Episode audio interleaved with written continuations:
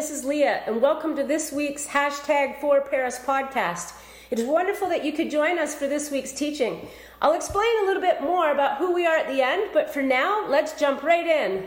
So, have you started thinking about Christmas yet?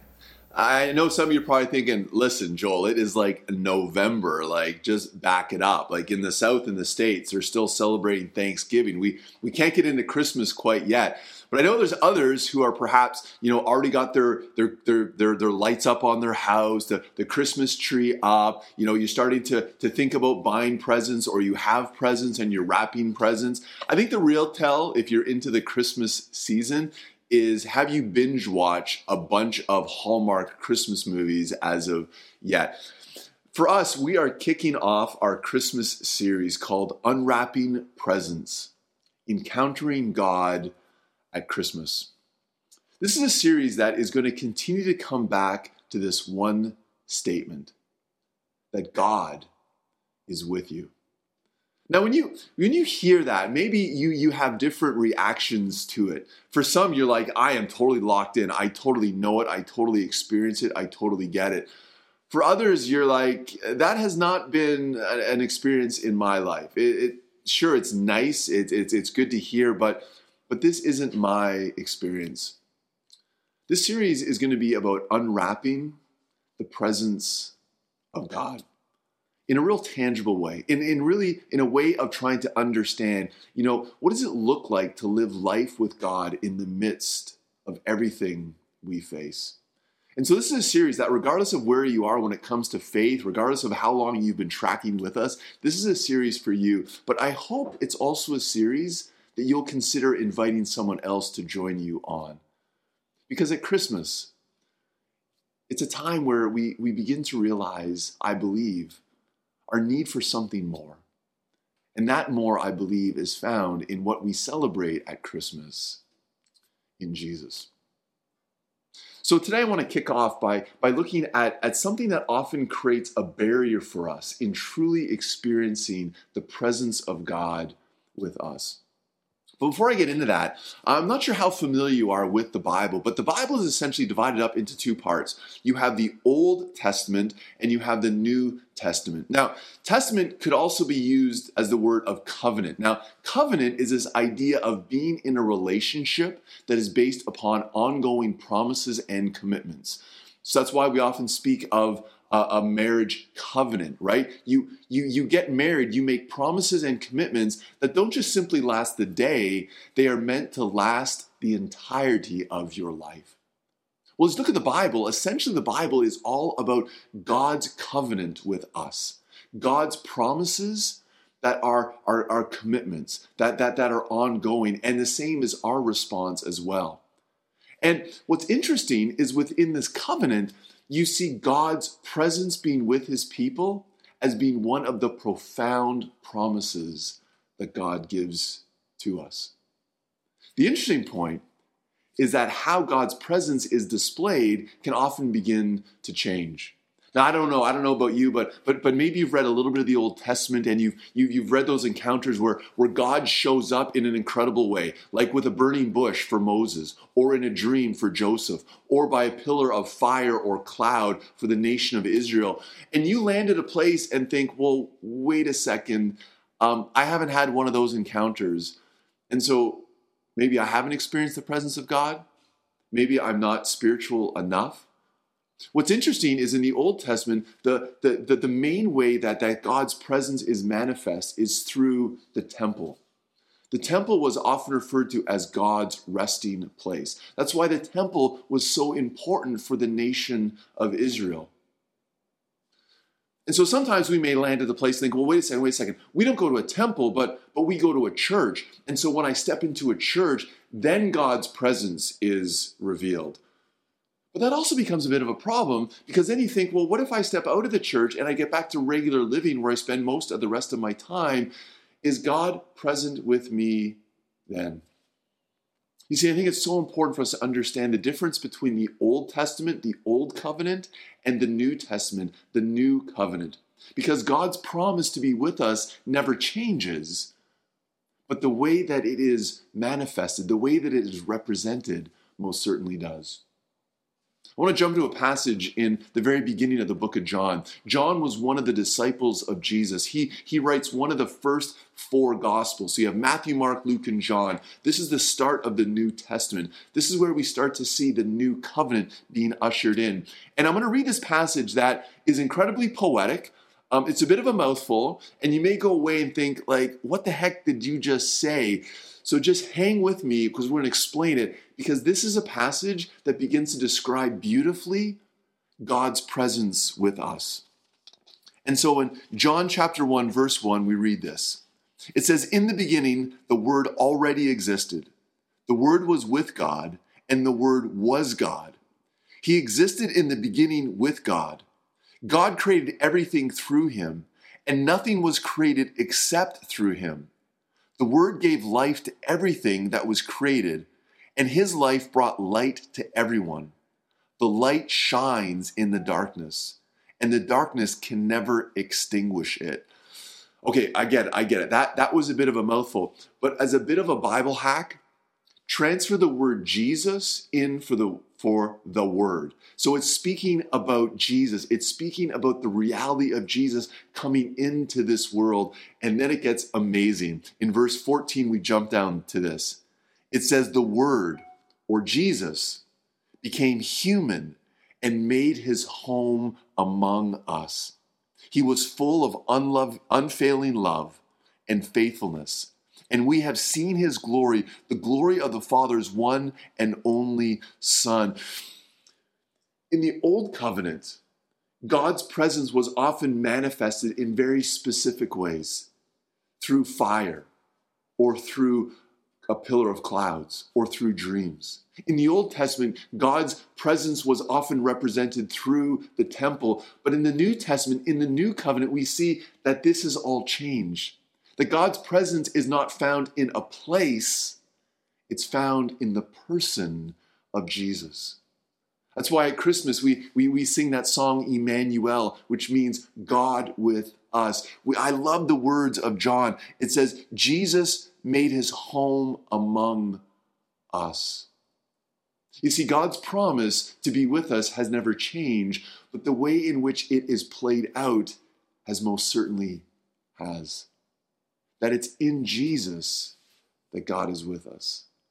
Now, maybe you're at home and you're listening to this and you're thinking, okay, I get it. That, that's beautiful. That's really helpful. Uh, but, question I got a bit of a problem. Um, I don't see Jesus. like, if I was living in the first century, I was one of his disciples and I could see Jesus, I could touch Jesus, I could talk to Jesus, I could ask Jesus questions, then, then yes, I get it. I would understand his presence. What does that begin to look like? It's interesting is as you look at the New Testament, you look at the very end of the Gospels, in the Gospel of Matthew, something significant happens. That at the end, you, you understand how this plays out. Jesus was crucified, then three days later, he was risen from the grave. And then he came back and he spent time with the disciples. And the disciples, let's be honest, were, were over the moon. Because when Jesus died, they thought, hope is gone. Life is gone. Like Jesus is no longer with us. And then when Jesus came back to life, they're like, yes, yes, Jesus is with us again. But then after a span of almost just over a month, Jesus leaves them again physically. It's when we talk about Jesus ascended into heaven. And there must have been great confusion. There must have been great worry. There must have been great, like, wait a second, Jesus, you can't go. You can't go. Like, like you promised to be with us. Like, you can't go. And at the very end of it, in Matthew 28 20, Jesus says this Remember, remember, I will be with you always to the very end of this age. Well, what is Jesus talking about? Jesus is talking about the gift of his presence being revealed through his Spirit, the, the Holy Spirit, God with us. I, I hope real quickly we, we, we see this transition. In the Old Covenant, we, we see God's presence revealed through the temple.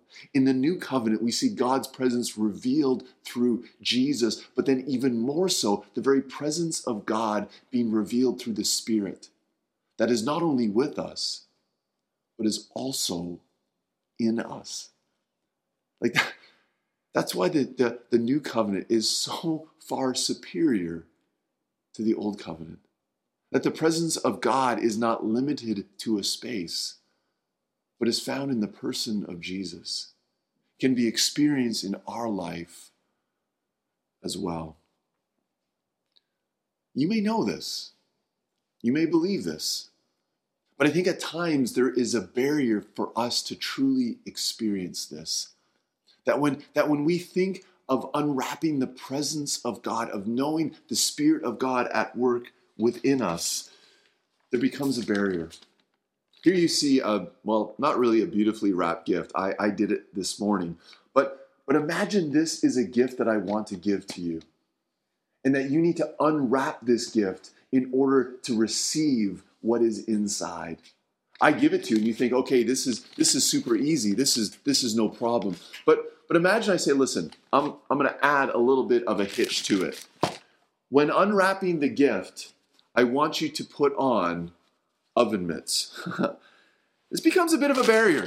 This becomes a bit of a problem. Like, surely I can get at it, but, but it becomes problematic. It becomes frustrating. It comes to a place where I suddenly think, you know what, maybe, maybe what's in this gift isn't, isn't really worth it in the first place.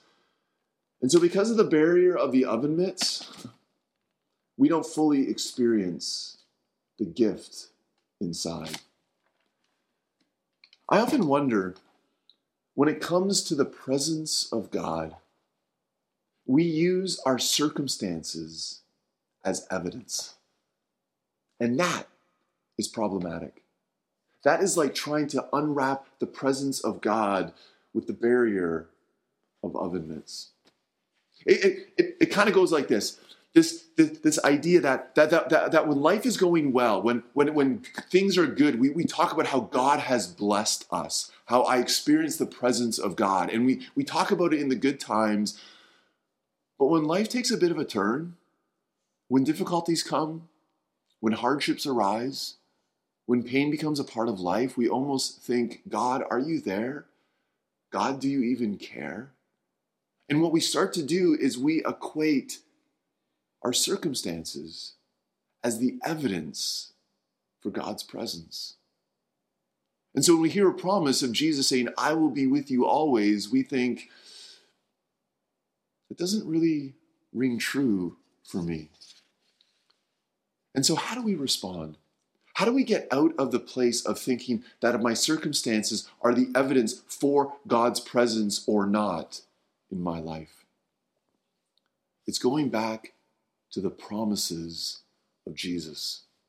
When Jesus says, I will be with you always, there's, there's a greater promise that actually backs it up.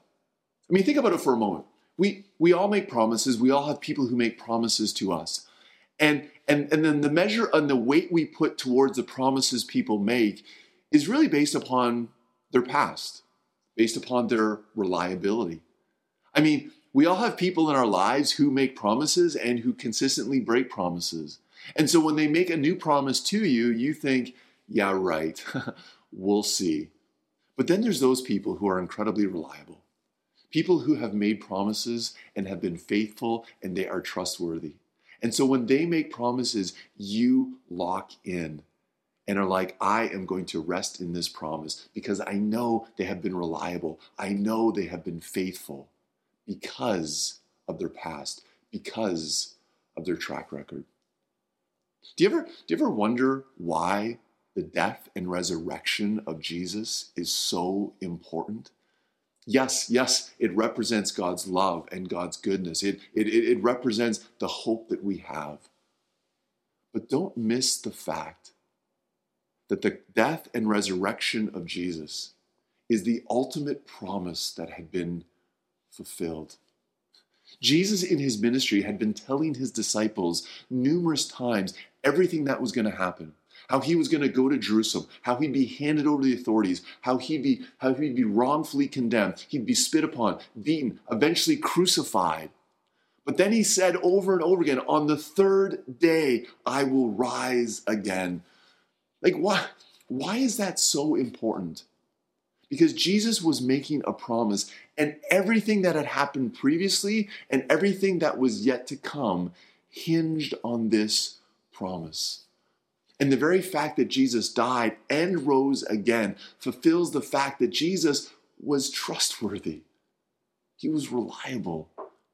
You see, the death and resurrection of Jesus don't just simply speak to God's love and goodness, it speaks this incredible promise that had been fulfilled. And so that when Jesus says, I will be with you always, even when life doesn't seem to be going well, what do we do? Do we turn to the circumstances as evidence? No. We go back to the cross. We go back to the resurrection in reminding ourselves again that Jesus was faithful there. He will be faithful now as well. I mean, look at the example of the early church. Their lives were by no means marked by the easy road. They faced trouble, persecution, torture, and even death. But they continued to believe that God was with them. That Jesus' promise of, I will be with you always, was what sustained them. Why? Because of Jesus' death, because of his resurrection. They're reminded again of the faithfulness of Jesus. And so, what about you? Listen, I'll be honest. Too often I can allow my circumstances to indicate the presence or lack thereof of God. But that's why I need to refocus. I need to bring my attention back to Jesus and hold to the truth of his promise to be with me always, always, to the very end of time. And when I find myself doubting, when I find myself uncertain, I go back to Jesus' death and resurrection and find the hope in that to sustain me in whatever I am facing today. Well, the next number of weeks, we're going to unpack this even further. Next week, we're going to look on how do we how do we discover the presence of God in, in, in places where nothing seems to be happening. In two weeks, we're gonna we're gonna dive into how do we unpack the presence of God in places where we are hurting. And so I hope you'll join us. I hope you'll invite someone to join you as you watch together and begin to experience in real ways the very presence of Jesus. So this week, this week, I want to give you a little bit of a, a mental hook, a bit of a life hack to help you remember again this promise of Jesus to be with you always. One of the things I love about Christmas are Christmas lights see them on our trees, we see them on our homes, we see them illuminating the streets of the communities in which we live. You know, Jesus said, I am the light of the world. In the passage we read in John, it says that Jesus shines and brings uh, away the darkness. May the Christmas lights be a mental hook for you that maybe it'll recall to you the promise of Jesus that I am with you always. For Jesus is the light of the world. This week, this week, as you reflect upon Christmas lights, will you reflect upon God's goodness in your life, His presence in your life?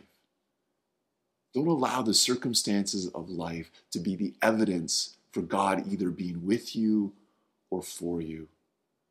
Trust that because of Jesus, his death, and his resurrection, he will be with you as he has promised in this moment and in all the moments yet to come. Will you join me as I pray? And so, Lord Jesus, I thank you again for the promises that you give to us. I think specifically of those that are watching today. I don't know the circumstances of their life. But Jesus, may they know that you do. May they experience your presence with them. May they not allow the, the difficulties to, to bring them to a place of thinking that you don't care or you're not there. May they experience in a profound way your presence. This week, may, may we not be distracted, but may we continue to fix our eyes upon you, the one who promises to be with us always in the midst of all of life. And so it's in Jesus' name we pray. Amen. And so now may the blessing and love of God the Father Almighty, may the grace and mercy of our Lord Jesus Christ, and may the peace and comfort and the presence of the Holy Spirit be with you today and in all of your tomorrows. Amen.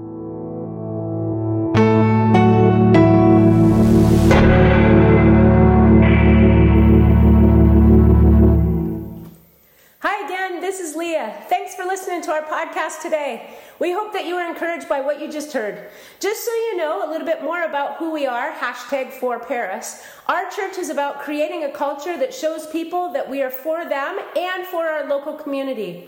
Jesus invites us to experience a meaningful life with him and others. So we meet every Sunday morning in person at the Paris Presbyterian Church at 10:30 a.m. and throughout the week in various home groups and pubs here in Paris. It is here that we experience authentic relationships and we grow deep in our faith journeys together. If you would like to connect with us further, you can find us on Facebook, Twitter, Instagram, and YouTube.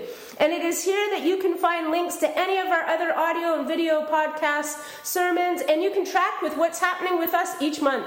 Please go straight to our website for more information now about our home groups and how you can get involved. Our website is parispresb.ca. Yes, that's right, parispresb. P R E S B.ca. And it's there that you can share our links with your friends, family, and neighbors. Uh, we have friends from around the world who connect in with us online on a regular basis. And so, lastly, please feel free to email me and get connected directly. I would love to chat with you.